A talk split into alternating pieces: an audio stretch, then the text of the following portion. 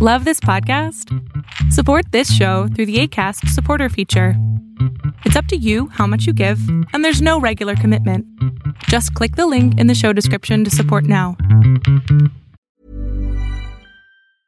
Jewelry isn't a gift you give just once, it's a way to remind your loved one of a beautiful moment every time they see it. Blue Nile can help you find the gift that says how you feel and says it beautifully with expert guidance and a wide assortment of jewelry of the highest quality at the best price. Go to BlueNile.com and experience the convenience of shopping Blue Nile, the original online jeweler since 1999. That's BlueNile.com to find the perfect jewelry gift for any occasion. BlueNile.com. Hey, it's Ryan Reynolds, and I'm here with Keith, co star of my upcoming film, If, only in theaters, May 17th. Do you want to tell people the big news?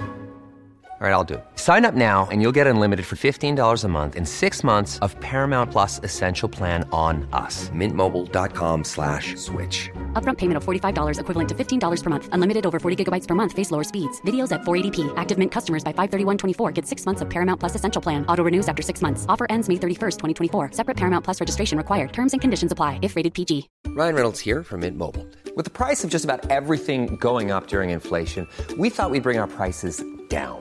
So to help us, we brought in a reverse auctioneer, which is apparently a thing.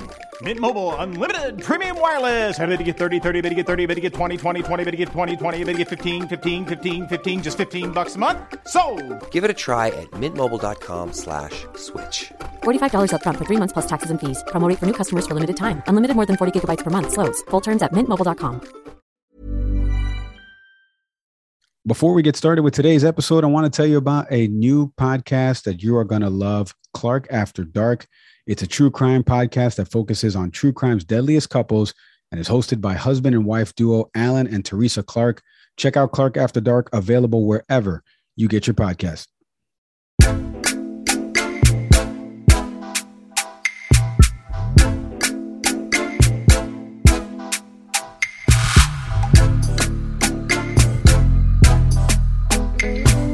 Hey, everybody. Welcome into another episode of the Can We Please Talk podcast. As always, I'm Mike Leon. I'm Nick Severi. On the program today, the Oxford, Michigan shooting, what happened there. Nick and I are going to break everything down. Plus, later on in the program, former FBI assistant director, the host of the Bureau with Frank Figliuzzi podcast, and an MSNBC contributor, Frank Figliuzzi, is going to be joining us.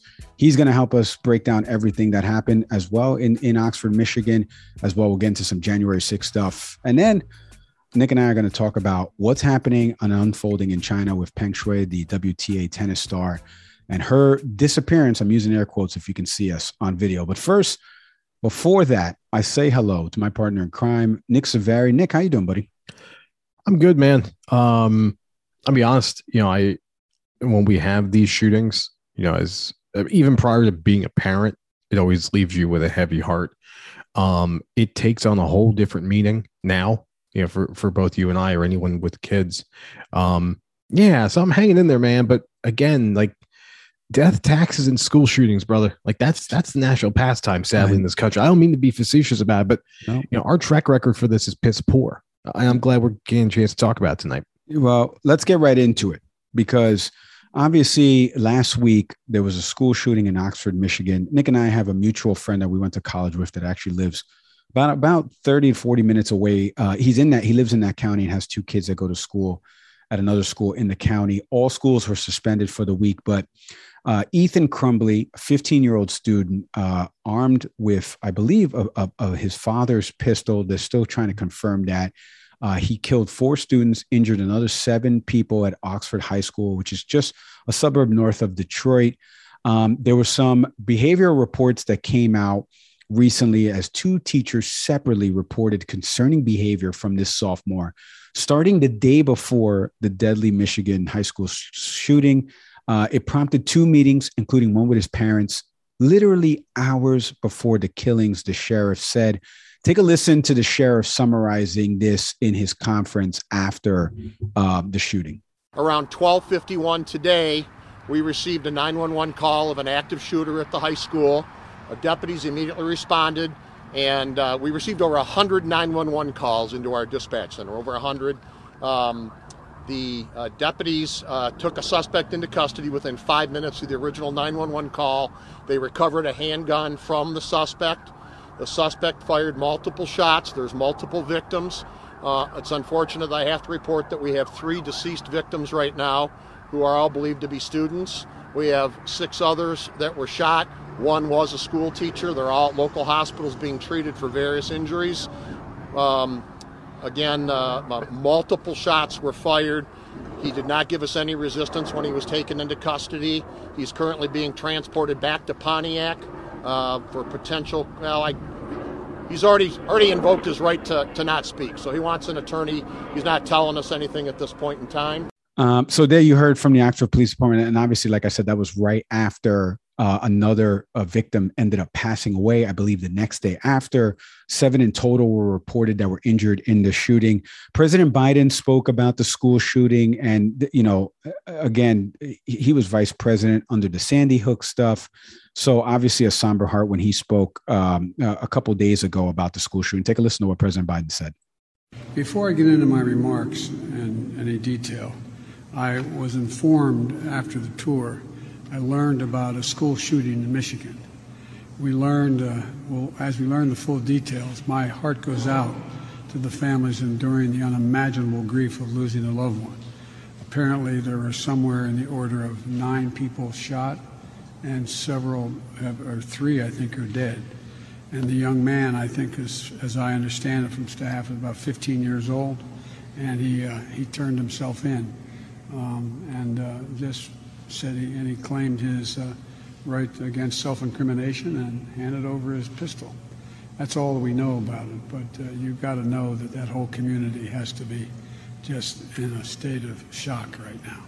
All right, a lot to digest there. Um, I, I want to get a couple things off my chest. You know, as now everybody who's been watching, listening to our show know that I, have recently introduced another child to the Leon family.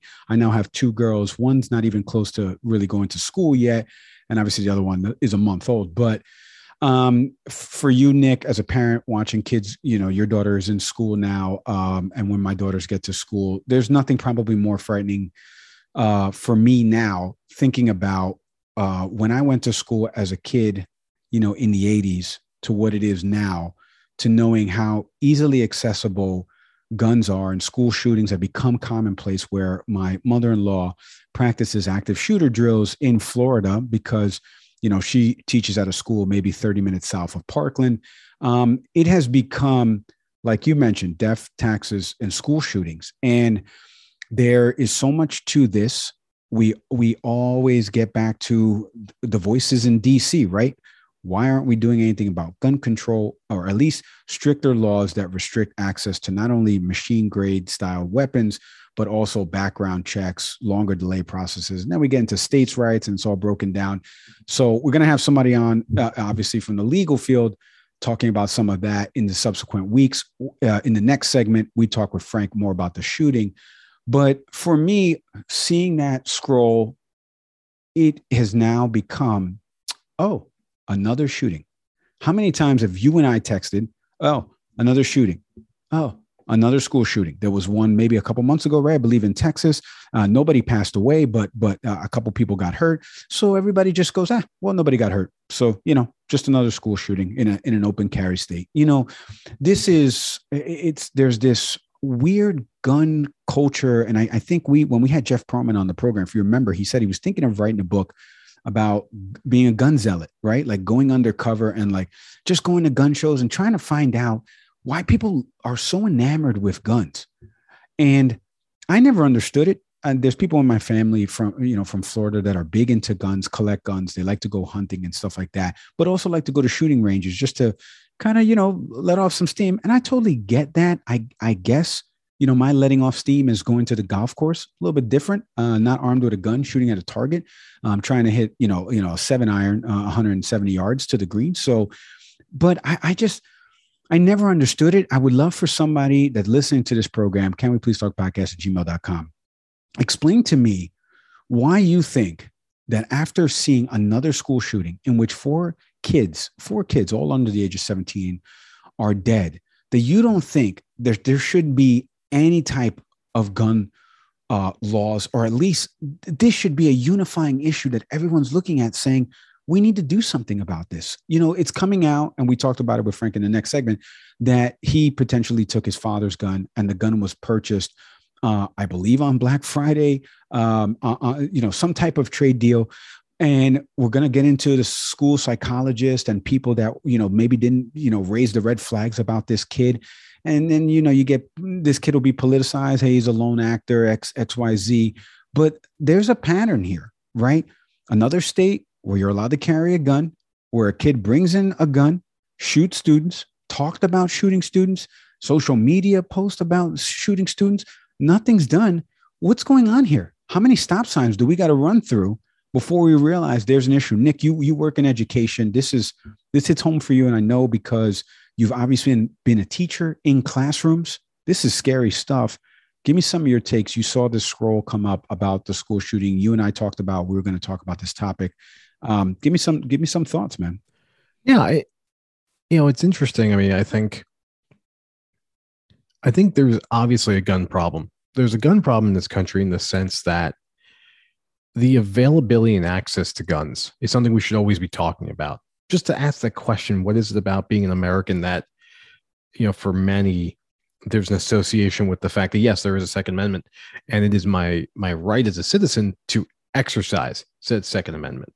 Um i get that it exists you know obviously this amendment does but the need for it's something I, I i'm always i'm i'm always sort of stupefied by. But that but that aside um I know for myself, for you, you know, for many people we know, even us having access to guns. Now, granted, you know, I'm in my 40s. You just recently jo- joined Club 40, but um, but even us as younger people, we weren't in a situation where even if we had access to a gun, it would have sort of occurred to us to bring that into school and to in, enact violence, no matter how angry we were. Um, and I know for myself, growing up, I definitely you know got into a couple scraps in school and even if I had access to a gun, I don't think it would have ever occurred to me to bring it to, to school to to use it to harm others. Um, which speaks to the other part of this conversation, which is what is it about anger and the availability and the the want to enact violence at this lethal level?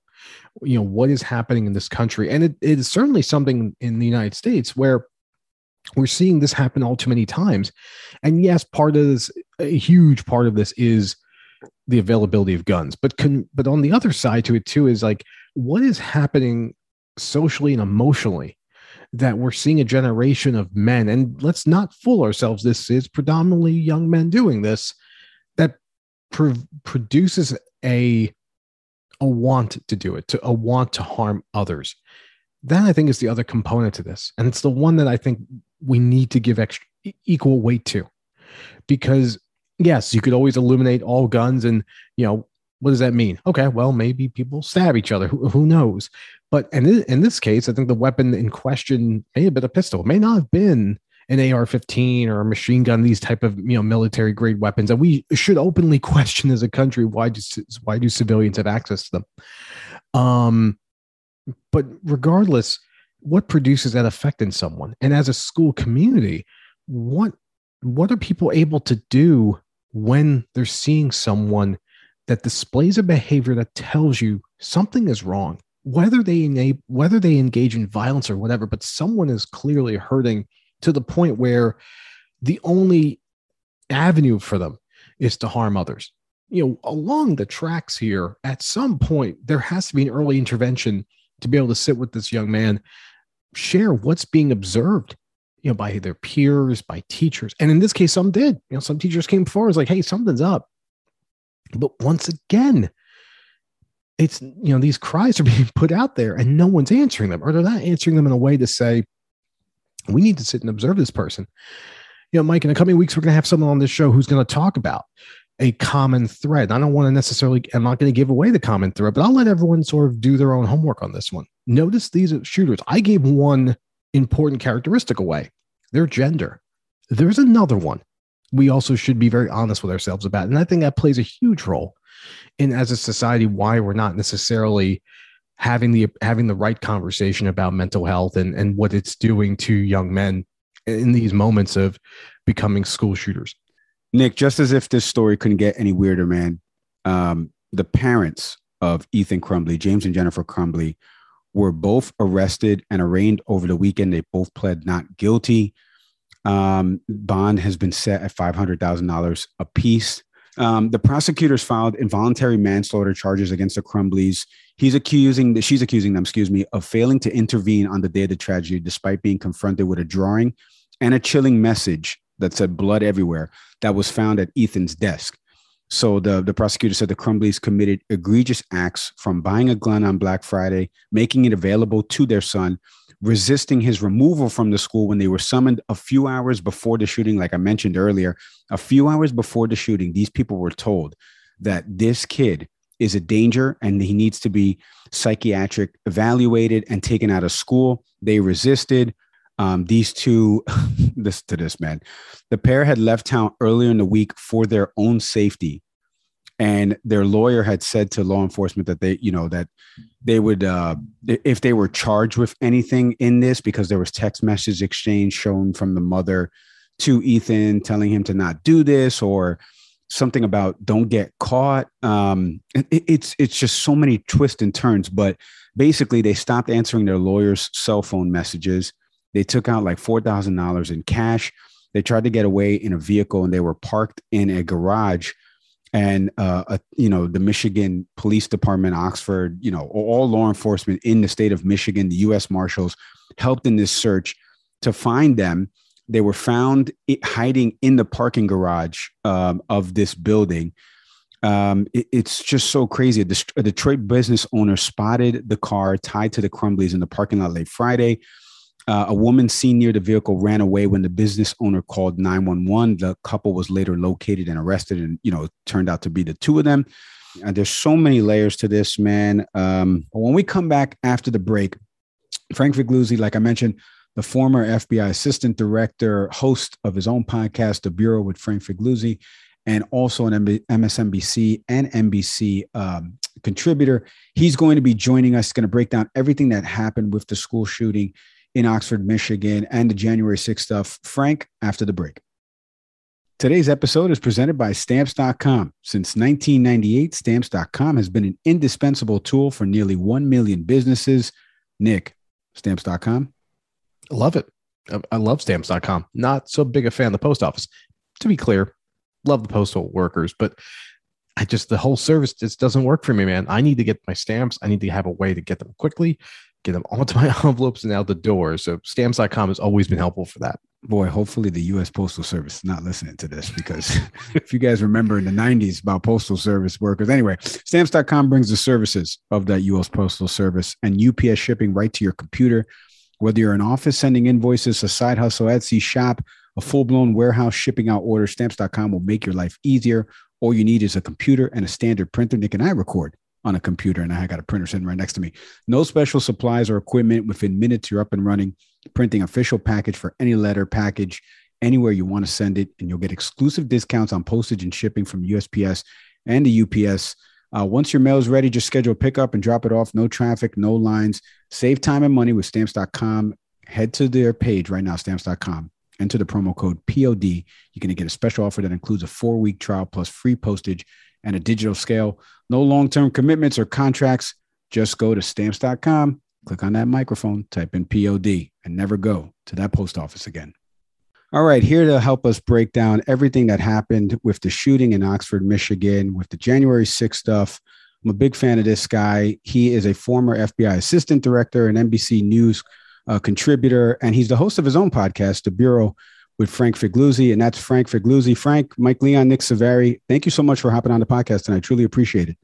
Mike and Leon, th- thank you for having me. I, I enjoy casual conversations that uh, any anything that's not uh, you know two million people on live national television is is nice for me. That's right. Well, that's our goal one day, Frank. Uh, we're in the thousands, so You're just t- being straight up. He's like, "You're not yeah. there yet." Small baby potatoes. Steps. I'm going to relax today. That's awesome. Baby steps. Baby steps. Exactly. Frank, you know, um, I, have worked in news production before at, at Fox News, um, and you know, I've always booked analysts on on different programs. From when I worked with Shep Smith, um, to Greta Van Susteren and, and all the Fox News Live folks. I, have always wondered this, and as before we get into the heavy stuff, um, why don't you give our audience a little bit of a sense of what made you get into law enforcement? How did you get your start, and how did you rise and ascend up the ranks of the FBI? Take us through your journey. here's where I get uh, to do a shameless plug of my now national best-selling book, which came out in January. Uh, and um, and by the way, ne- next month we uh, we launched the paperback version. It's called The FBI Way: Inside the Bureau's Code of Excellence. And in the first couple of chapters, I do indeed talk about how, as a kid, I mean, like 11 years old, I wrote a letter. I I grew up in Connecticut. I write a letter to the head of the FBI in Connecticut, and I say, "Hey, I'm a kid, and I want to be an FBI agent someday." And and he writes back to me. He writes. It's not a form letter. It's you know he signs it. He tells me to what I need to do, and I I hung on to that letter for a very, very long time. Look, I think I was I, I was raised in a home where there was good and bad in the world. Um, there was fairness and there was injustice. That you know, the, and and yes, the world is a lot grayer than that kind of black and white um, portrayal that I saw as a kid.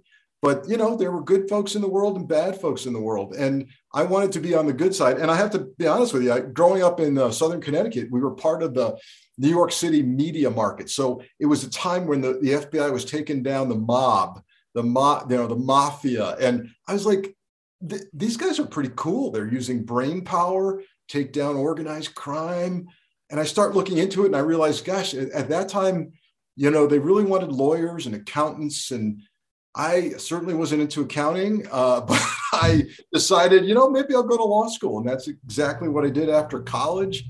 Um, I actually did an honors internship during law school at FBI headquarters in Washington, and that just that just confirmed for me that this is the kind of thing I wanted to do, and it it worked out. It's kind of like kids who you know they want to play outfield for the Yankees, and and it, it's not going to happen. But for me, you know, yeah, it, it happened. So um, it was a wild ride, twenty five year career. Yeah. See, Frank was from northern Connecticut. He would have referenced the Red Sox, but from southern Connecticut, it is definitely Absolutely Yankee territory. Right. Yep. That's Patriots right. and Red Sox versus Yankees and Giants. Yep. That's right.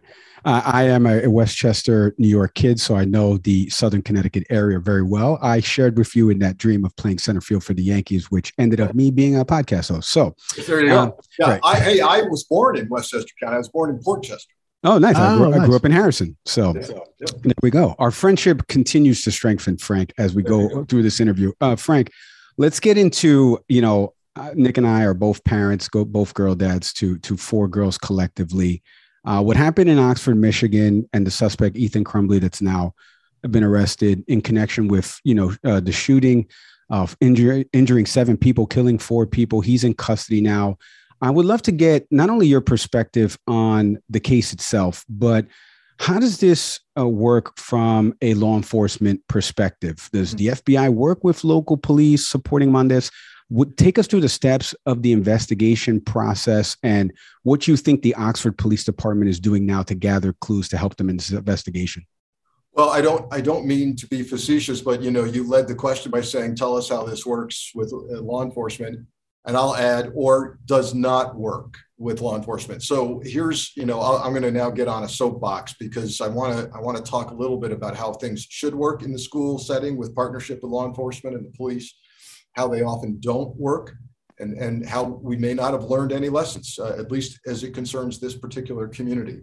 Um, and and then I'll I'll go on to maybe FBI support of this, but as as someone who's been an FBI leader for 25 years, I did host in in my field offices law enforcement and combined law enforcement, you know, and school official, guidance counselor, principal conferences. So they would sometimes, sadly, for the first time, meet with the police who were responsible for covering schools um, in their communities. And we walked through kind of an FBI model of warning signs and indicators, then when and how to bring in the police, and then how the police should assess a situation for potential violence.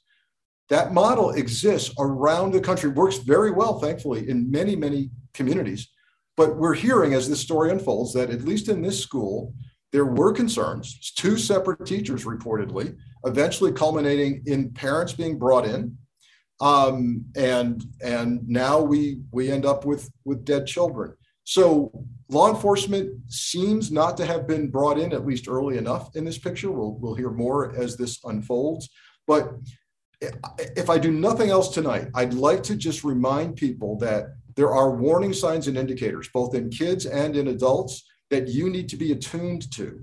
That you know you don't want to be the one who says after a tragedy, I knew something was going to happen. My gut told me there was something wrong. Don't be that person. If you start hearing and seeing um, the language of despondency, I can't take this anymore. There's nothing left to do. I've tried and exhausted all my avenues. Um, I and then start seeing acting out an ideation verbalizing i'm going to hurt somebody. I'm going to hurt myself. If, if i just had a gun i would do this. If i had the opportunity i would hurt this person.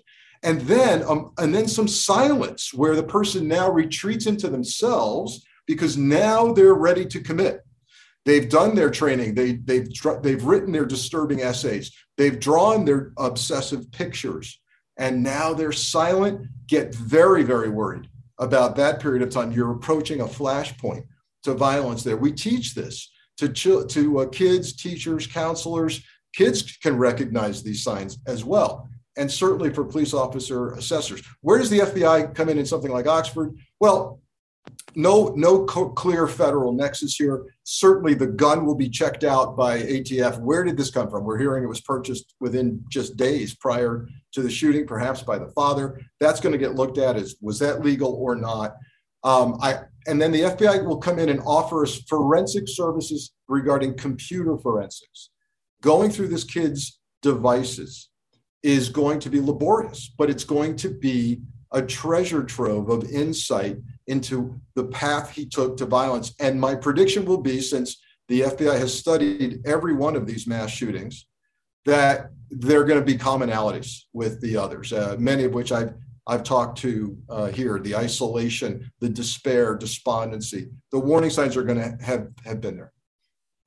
So if I'm a student I, I, there's I feel like there's a bunch of places I want to go with what you just shared, and I appreciate you doing so, not just us as parents, but to our listeners too, Frank. But um, first, just stepping back, what's the FBI's relationship with um, mental health professionals? You know, you were speaking about interestingly at the beginning that you know for you and your you know growth becoming an FBI agent, it was more about you know accountants and like fields that we don't necessarily associate with law enforcement, which speaks to sort of really sort of a more broader understanding of of what it takes to you know um, administer justice. But as it relates to mental health, what is the FBI's relationship, or how has it evolved over time in better understanding these trends as it relates to shooters or just or crime on a massive level like this? Yeah, great, great question. Because if you had asked that maybe at the you know 30 years ago, the answer would have been different. There is now a dedicated unit um, within the behavioral science setting that does nothing but threat assessment. They are there not only to research and analyze tragic events and glean lessons from them and, and then disseminate the lessons nationally, but they're also engaged in real-time active assessment for law enforcement. So, so police departments know that they can go to the FBI office uh, locally and they can say, I need help on this one. This, this, I don't know what to do with this kid or this adult what say you, FBI threat assessors? And that'll go right back to Quantico, Virginia, where that unit exists, and they will provide some real time assessment of what the behavior of this person is looking like to, in terms of assessing as a threat. You, you mentioned some of the trends that you see. If you're a student at the high school, you mentioned there were at least two reportings of like people raising awareness of what was potentially happening. But if you're any student in school, what would you say to a student to immediately raise awareness, um, like what are the pro- what are the appropriate channels to go through?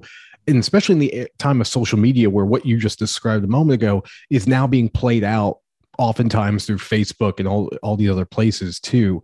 But to the average student at that high school or to any high school in america or even you know as early as the middle schools what would be a message you'd offer to students just to be vigilant about when they're seeing something that sort of falls into the pattern you described earlier well, you you raised the, the really important aspect of social media and the reality that the eyes, the best positioned people, the eyes and ears um, that are probably going to be the first to see a potential problem are the peers of that student. They are in those chat rooms. They're getting the direct messaging. They're looking at the Twitter or TikTok um, postings or Instagram, and they're the ones who know because people start talking. Did you see that post? Did you see that tweet? Did you see that? And and if we can train and equip them, they're the first ones to go. Okay, I, I've heard about this before. I need to report. And then the school has to make it easy to report, get over that hurdle that I'm ratting somebody out, or I could be wrong and this will be embarrassing, right? It's up to the school, the teachers, the counselors, leadership to say, we make this easy. There are redundant ways to do this. You can go to your teacher. You can go to the guidance counselor. You can walk into the assistant principal's office. Here's how we do it and drill it and get it in their heads. It's sad, right, that we have to take time from math and history to talk about let's avoid uh, getting killed in the in the hallway, right? But it's the reality today. So I would say to them, understand what this the pathway to violence looks like. Understand when someone's acting atypical talking about hurting themselves or others, the brooding, the obsessiveness. Um, now talk of weapons, or when they start getting specific, I will stab them. I have my gun. I have the knife. You're getting closer and closer to the flashpoint. It's time to, to speak out and report.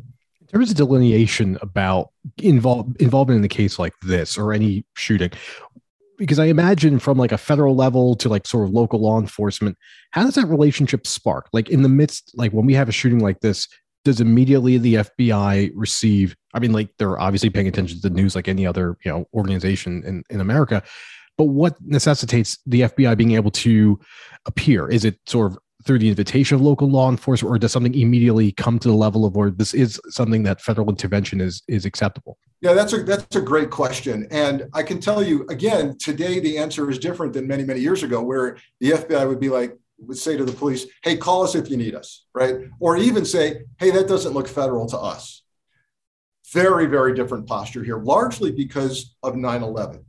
And after 9/11, the realization was that we need to presume that there that events like this could possibly be terrorism, as opposed to pre 9/11, where it was again, call us, uh, police department, if you see any evidence of terrorism, then we'll come and help.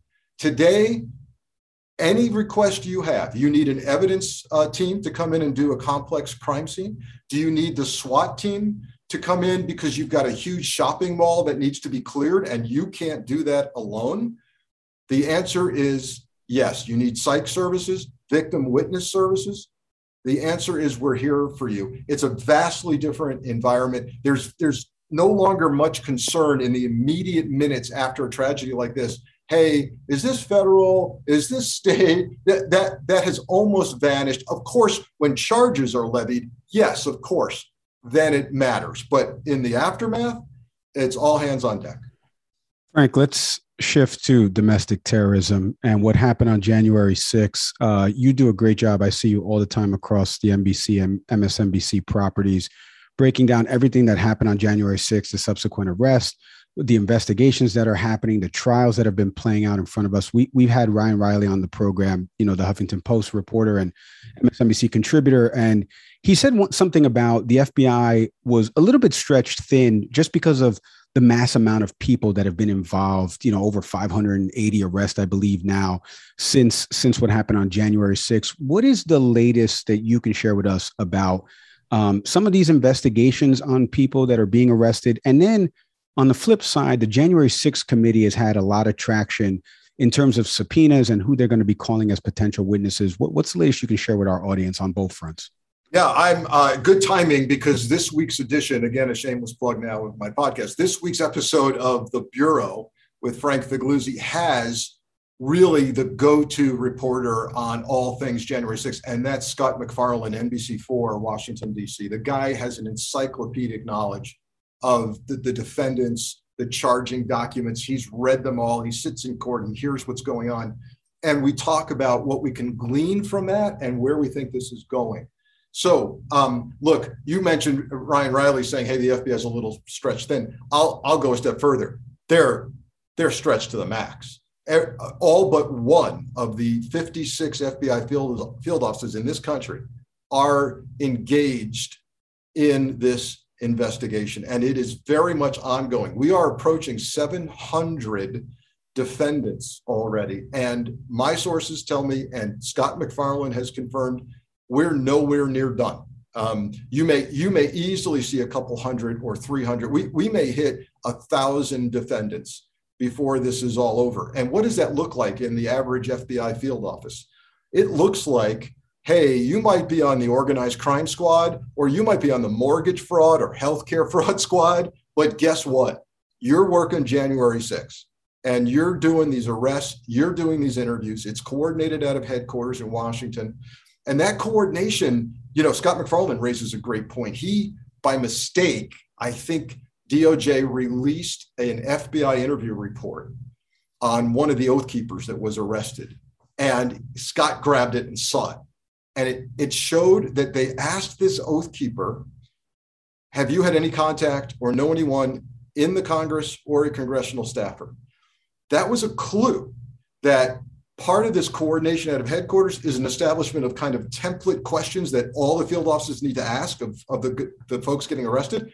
And if that's true, and one of those is ask about their knowledge uh, or, or affiliation with anybody in Congress, that's a clue that they are indeed looking up the chain for the role of any uh, congress, congressional members or staffers. Um, we know surveillance is going on. He sees, uh, Scott has seen in the charging documents evidence of, of drone surveillance, physical surveillance, um, massive, massive digital data being seized. Imagine if you're looking at a thousand people and you've got all of their cell phone records, their computer uh, records, their devices, all of these knuckleheads were, were, were recording themselves on their cell phones before, after, posting live.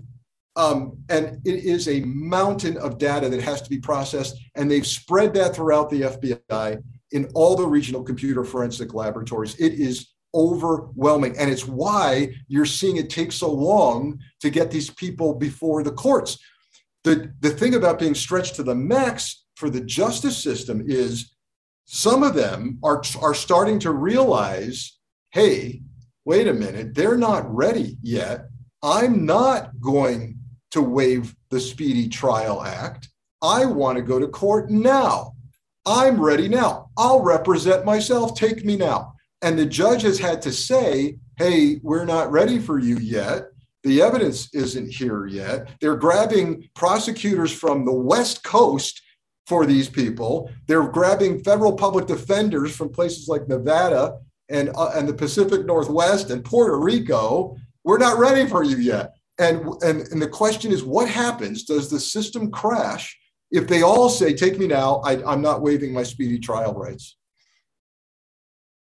Frank, um, I wanted to follow up there because you know, I I hate asking this question. I really do. You see Congress people that are saying that January 6th was FBI crisis actors. The absurdity of hearing something like that, Frank, for somebody like you that dedicated your life to chasing the bad guys, what does that do for you emotions wise? I'm sure you've been asked this before. I'm sure you've spoken about it ad nauseum but you've never had it from two regular guys who are just hosting a podcast. And I, I think I speak for the average person that saw January 6th play out in front of their TV and go, I can't believe that's happening. And now you want to find out what's happening with these people. And you have people within the congressional building saying that the FBI set this up. How, do, how does that make you feel? And, and is it something like you have to respond to some stupidity like that? I, I hate asking that question, but it's unfortunately trickled through a, a, lot of our political gleanings now. We have to figure out is that person a moderate Republican or are they a right wing Republican? And we're starting to see this play out. And I would love to hear your take because the law is the law. You know, you can't break into a federal building, Frank. So, you know, I would love to hear your take on that it's a it's it's the duping of America. You know, they they say a sucker's born every minute, and sadly, we've learned who the suckers are. Um, and I my reaction to this varies on who I'm speaking with. So, for example, if somebody stops me, you know, I, am in an Uber or a taxi, and they're they they start telling me, "Hey, what's the deal? Is this was this an FBI, you know, set up uh, all of January 6th? Was that true?" I, if they're genuinely asking me that, I'm I'm going to take the moment to explain how this all works to them, um, to explain that what people like Tucker Carlson say on on their shows um, that clearly has gotten to them um, isn't accurate.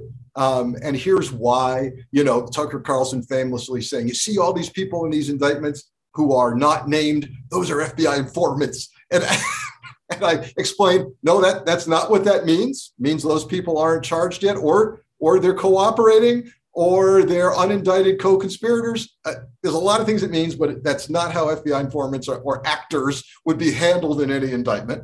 Um, and and so I deal with that person genuinely.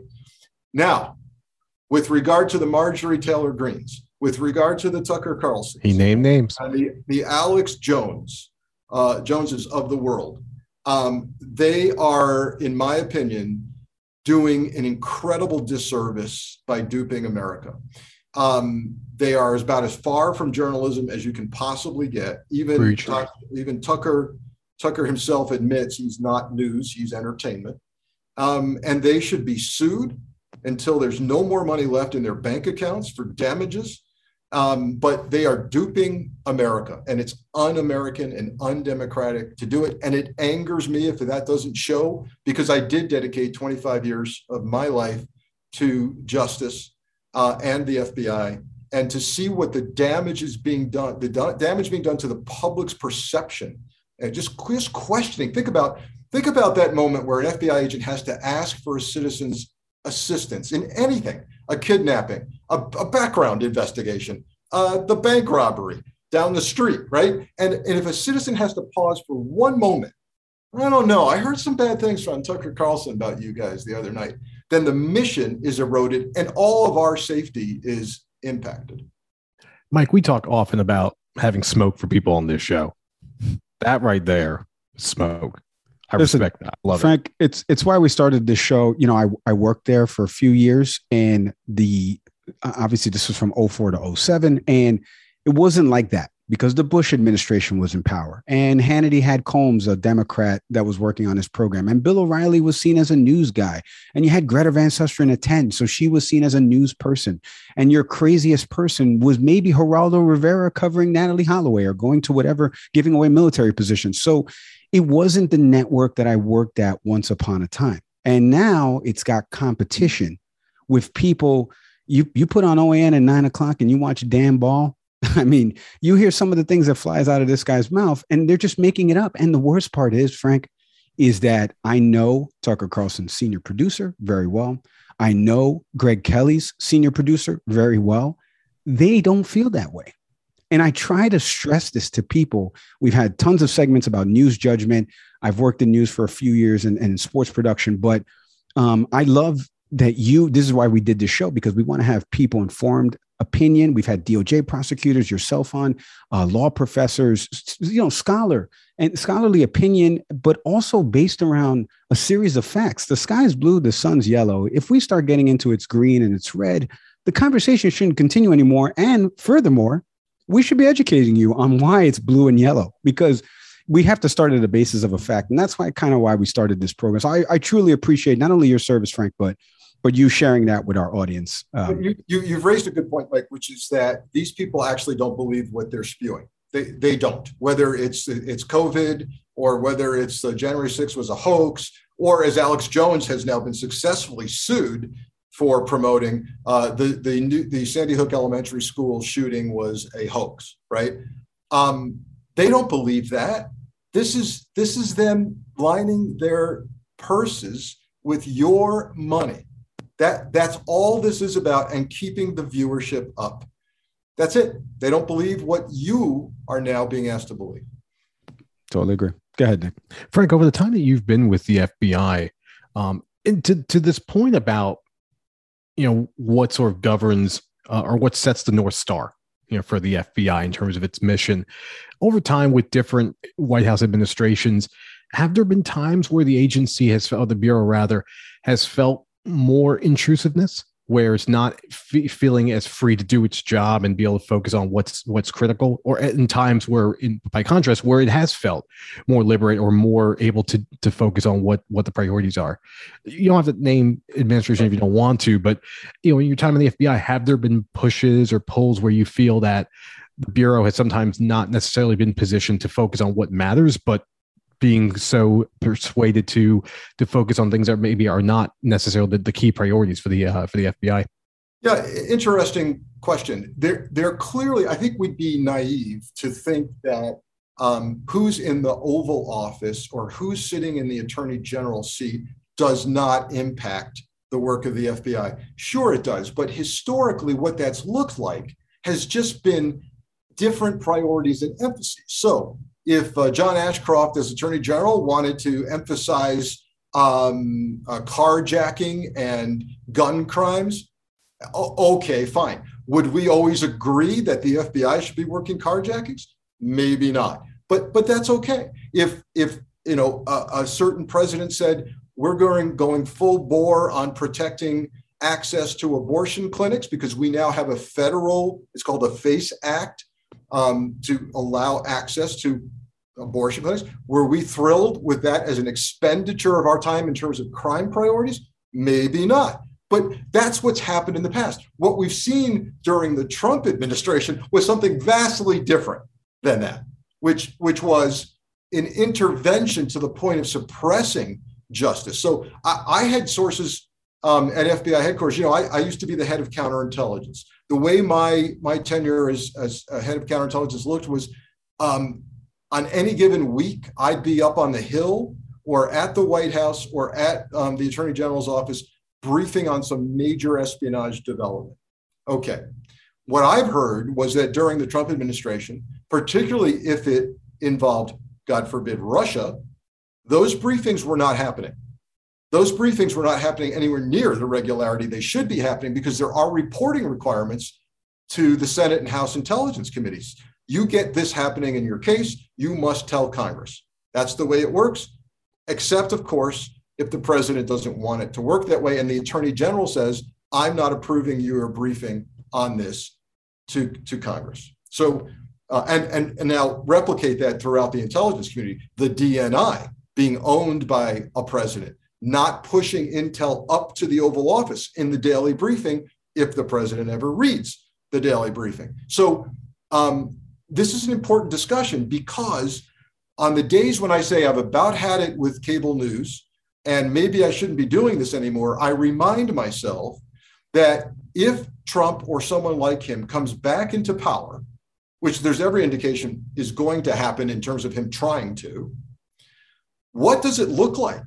Uh, what who's the FBI director? Who's the attorney general? Who's the DNI? And some of the names being tossed around are scary as hell and could literally turn the FBI into a spy, domestic spy agency working only for the president. Um, we're in for some ugly stuff. That keeps me going in terms of uh, talking like a loony bird on uh, television. Frank, please keep talking because obviously for the people on YouTube, you can see I have talk in the background, which Frank told me he used to use interrogation suspects. Frank, before we let you go, though, um, I, I, mentioned it and alluded to it. Your podcast, The Bureau with Frank Figliuzzi, is is one of my uh, favorites. I love listening to it, getting some insight and knowledge about the Bureau. Why don't you take our audience a little bit through that podcast, your goal and intention when you started, and some of your aims? We're entering our third season. Um, we're recording now. My first guest, as I said, was Scott MacFarlane. We're going to have a former acting director of the FBI, Andy McCabe, on uh, on uh, next week's episode. A very free flowing and candid discussion from Andy McCabe about his firing by Attorney General uh, Jeff Sessions um, and his successful resolution with DOJ, where he gets all his pension and back pay back. We'll be talking about that. Here's the goal of, um, of the podcast. It started, the first two seasons were every week interviewing active duty FBI personnel about their mission, their cases, their lives. I learned things that have been happening since I retired that I didn't know. For example, so I want to educate the public. I'm educating myself. Did you know, for example, that it's now two hours or less to match your DNA um, to uh, to the uh, DNA in the FBI laboratory database. So, and did you know that as of this past summer, that that has been pushed out to police departments, meaning if you're on a legal hold, let's say they're detaining you, maybe they don't know who you are, maybe they do, but they don't know how bad you are. They swab you. 30 states allow a DNA buccal swab in your mouth uh, for, for being detained or arrested on certain things. They stick that in a digital kit provided by the FBI at the police station. Two hours or less, they know they're looking at a terrorist, a rapist, somebody who's good for several crimes two hours. That was simply not the case um, when I was in, and being pushed out to police departments. No. How about the fact that our grandkids will ask us uh, what a fingerprint was all about? Because why? We're headed to biometrics being all about iris scans. Um, iris scan is the future of biometric identification.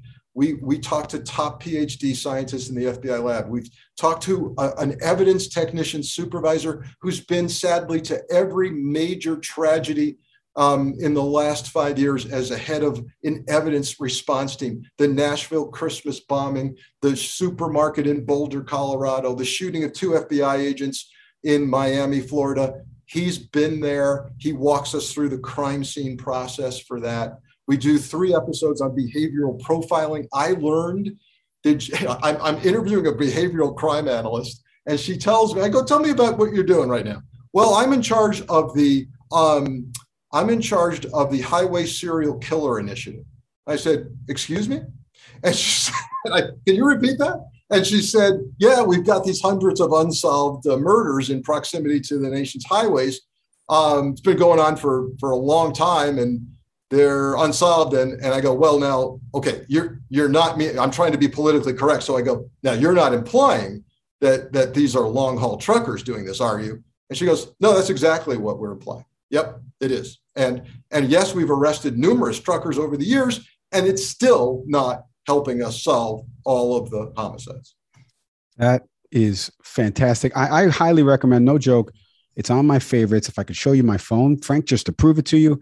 But the uh, the Bureau of Frank Figliuzzi, check out that podcast available wherever you get your podcast. The FBI Way, his book, catch him. He just told us he's going to be on Brian Williams later in the evening. A major plug there. Uh, Frank, you do fantastic work. Uh, I truly appreciate the time you've given us tonight. Continued success to you, and I hope to have you on the program another time. The same to you. I'm grateful for the time and best of the holidays to both of you. Likewise, Frank. All right boy, that I could listen to that all day. That was Frank Figliuzzi, uh, like I mentioned, uh, former FBI assistant director in charge of counterintelligence. Like he mentioned, 25 years at the bureau.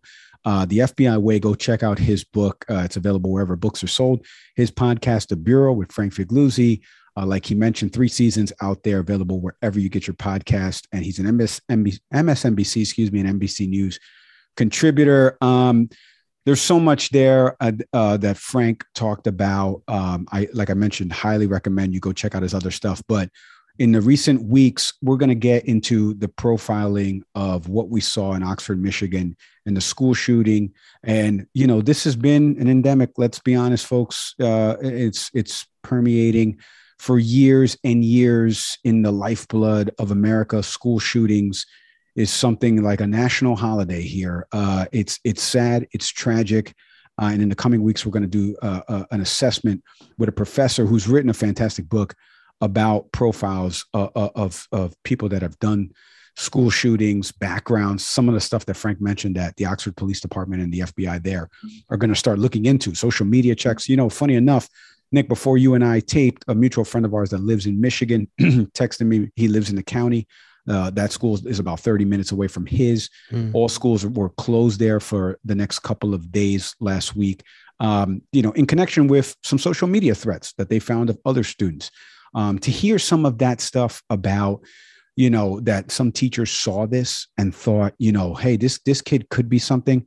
Um, we talked about it in our first segment, so I don't want to dive deep into that, but that's pretty scary stuff. Uh, before we go, folks, Nick and I wanted to talk about one final thing here, uh, like we teased at the top, and that is what's happening with the WTA, Peng Shuai, and the China investigation. If you if you've been living under a rock, okay, it's always if you've been living under a rock. Uh, former, not former, well, she was a former world number one doubles player, Peng Shuai. She's a Chinese tennis player.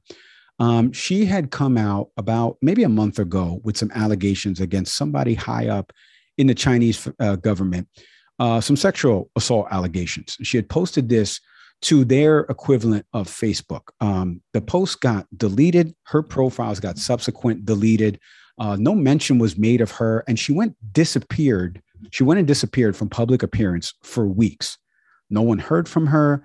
The WTA, the Women's Tennis Association, which, in interest of full disclosure, I like to say, the company I work for is the official data provider for the WTA. So obviously, I, I will say we support everything that the, the WTA has done subsequent with this. But the WTA uh, uh, head was very concerned, hadn't heard from her, uh, CEO Steve Simon, and he said, listen, until the Chinese government does an investigation on this, we're going to pull out tournaments.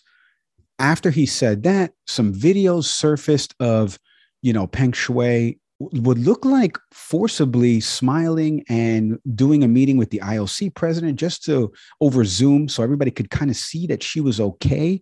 It was a very weird interaction. There's been there's been a lot of outrage about this and of course China always comes up for people here because you got the, the shut up and dribble crowd uh, saying LeBron should be more vocal about the Chinese government and what they're doing to oppress their people. Uh, and here's a perfect example.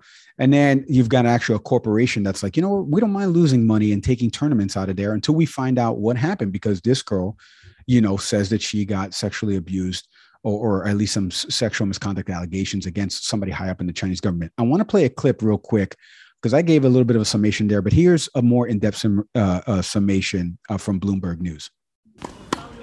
All mention of Chinese tennis star Peng Shuai has been scrubbed from the country's internet. The former number one ranked doubles champ had publicly accused former Vice Premier Zhang Gaoli, a close ally of President Xi Jinping, of sexual assault.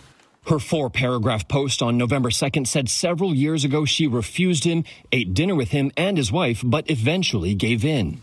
Now, an email has appeared, allegedly from Peng, retracting everything. The author writes The allegation of sexual assault is not true. I'm not missing, nor am I unsafe. Steve Simon, head of the Women's Tennis Association, to whom the note was sent, doubts it's real. He wrote, I have a hard time believing that Peng Shuai actually wrote the email we received. I have repeatedly tried to reach her to no avail.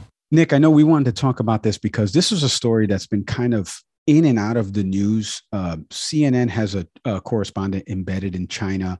And every time they've done a hit there, they've shown the live feed in China, and the China feed goes to bars. And if you know television, bars means no service. So you're like, what's going on with my feed? And it's the Chinese government cutting out the feed whenever this guy is speaking, um, uh, uh specifically about this investigation. The Chinese government has said that this woman is fine, um, and they've released photos They've released a statement that they're claiming is from her saying she's fine and that she wished people would let her go about their business. This is really scary stuff. Um, I didn't even, we didn't even ask Frank about this, um, but I wanted to get some of your takes on this because you and I were texting back and forth about this. Uh, imagine the censoring of an athlete making an accusation against somebody high up in government I don't think that's ever made landfall here in the US. We're seeing it play out at one of our superpower rivals. And we're seeing something that's unheard of. I, will she ever resurface to play in a tournament outside of China? Will they ever? There's so many questions here. Mike, you said an interesting word there. Um, censured, or uh, I think I think censured yeah. was the word used. Uh, I'll go one further, and it's the one that's been sitting with me. She's been kidnapped, dude. I mean, this is a state-sponsored kidnapping. I don't know how you how you can't yeah, say it isn't right. Like, and we have to all ask ourselves very seriously. Uh, well, not just us as consumers of products, but you know what the WTA did is the right thing. Um, you know, we need we all need to ask ourselves questions. If, if, if for any of us like sports fans or um, you know, those who run leagues, you know, is Chinese money worth it? You know, I mean, the WTA made the statement recently that it is not. That for for the I, I mean, Mike, I'm at a loss for words, man. We're talking about someone getting yanked off the street because they exercised a human right, not necessarily one in China, but a human right to speak up and say, I've been the victim of assault. You know, Mike, we often criticize, not criticize, we are critical of of our country. You know, we talk often about what can be done better. Um, but when I hear stories like this, I, I do want to stress to people that you know we do have a we do have an opportunity as a country to do far better. You know, and our guest earlier, Frank, talked about, you know, with Trump, and I don't um, you know, th- those kinds of people who have the ambition to manipulate the FBI and other agencies to serve as representatives of the state, to work at the whim of a, of a White House. And that's the kind of thing that China does. You know, the ability to just make someone disappear because they had the audacity to put something out there, you know, for public consumption. That's frightening. And to go one further, you know, the IOC is in bed with them. We got the Winter Olympics.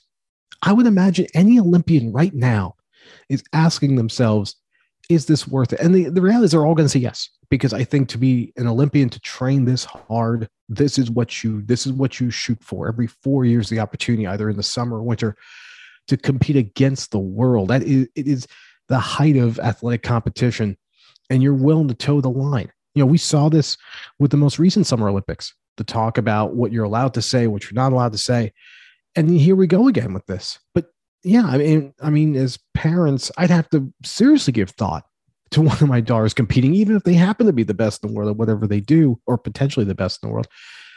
But the safety, you know, to be in a country where what you say could make you disappear. And I can't stress that enough, folks. Peng Shuai is not walking the street right now. Nope. All we're seeing is a Zoom video and pictures of it. And the promise from an unreliable nation in terms of its communication that she's safe. That is that is unconscionable to have any kind of relationship with them. You know, and to think about the fact that we go back to, and you, you and I are both fans of the NBA, as so many of our listeners are, of the NBA's reaction you know, to what Daryl Morey, Morey had, po- had, posted in regards to Hong Kong and the and the league backing up. You know, Adam Silver had some positive things to say about like you know backing Morey, but Daryl Morey moved on from Houston, oh, a yeah. market that embraced China. Thankfully, or partly because of the drafting of Yao Ming, it meant millions of dollars to that franchise. And for Morey to say what he said, you best believe that owner wasn't happy because of the dollars. And then you have someone like LeBron. I'm not going to do this. I'm not going to give fodder yeah, to the right on that. But you have players that that simply decline the opportunity to to get into a meaningful conversation about what the hell is going on there. Listen, you know, you t- we've talked about this on other episodes about human currency versus financial currency, and like the the Rockets, you know, kind of disregarding Morey's statement, or at least not, you know, backing him up, and all of a sudden him issuing an apology because of the amount of money that they used to make in China, thanks to their Hall of Fame popular player being of Chinese descent for people that don't know what we're talking about, type in Peng Shuai into Google and you will see all of the readouts of what's been transpiring. Um, there's nothing scarier for some of you folks, uh, or, or, for if you're listening and you know people that have been out here screaming freedom, liberty, America for all these vaccine mandates and stuff like that, that have the opportunity to say those things, post them on social media. Look up Peng Shuai's story. Her entire profile got wiped. She has not been in the public eye. She does not have any access to a phone. She uh, pictures of her are coming out filtered through the Chinese government lens. When reporters try to do a story about her, the stories are blacked out by CCTV Chinese television over there. That is scary stuff and that does not happen here so you the folks that continue to yell freedom liberty and that joe biden's moving our country to some type of regime that looks like that that's not happening because for you more, are allowed to more for believing it. Exactly. You're allowed to continue uh, propagating whatever lie you want across whatever platforms. We we've talked about it a bunch here, from Joe Rogan to Nicki Minaj to Stephen Jackson to Aaron Rodgers. These are not deleted. These are not deleted by the IGs. They, they, they're deleted by the people themselves. Like nobody, Stephen is Stephen Jackson kidnapped? Is Aaron Rodgers kidnapped? Is anybody anybody missing here, Nick? So like I would I would encourage all of our listeners, if you don't know a lot about this story, go go read up on online. Washington Post has a fantastic piece on it and what the WTA has done subsequent because she was a, a player on the WTA. Um, listen, for this program, we thank each and every one of you for tuning in, watching, listening, thousands of listens. We want you to email us, engage with us. Can we please talk podcast at gmail.com? If you have a take on one of the topics we talked about tonight, from the Oxford shooting uh, to the Peng Shuai stuff, to what we talked about with Frank Figliuzzi, or if you, you want to get in touch with Frank, uh, shoot us an email, uh, IG, TikTok, Twitter at Can We Please Talk Podcast, Twitter at Can We Please Talk. Please follow our social handles. Check out YouTube for all of our video clips and in the show notes, whatever audio podcast platform you listen to us right now, click on the Patreon link, become a subscriber. You get some more bonus content and other things that our guests have told us when the cameras are kind of off, you know. In the coming weeks, folks, we're going to have some great guests, great topics spanning the range. We're going to talk Democrats and the messaging around the midterms coming up with a former Democratic strategist. We've got an education correspondent talking about some things that have been happening in the education sphere that Nick wants to bring to this show, but we got somebody, we got somebody better than Nick, an NPR correspondent that's going to be coming on the program. Uh, as always, thank you so much, everybody. I am Mike Leon. Proud of this program, grateful to be Mike's partner through this, uh, blown away by the opportunity for us to put out truth and the good stuff. I'm Nick Severi. Thank you so much, everybody. We'll see you next time.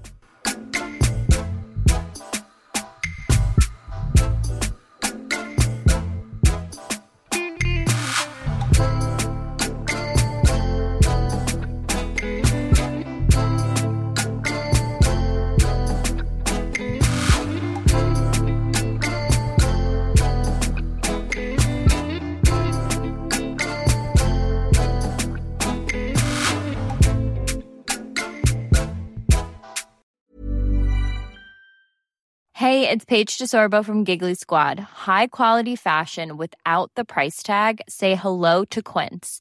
I'm snagging high-end essentials like cozy cashmere sweaters, sleek leather jackets, fine jewelry, and so much more. With Quince being 50 to 80% less than similar brands.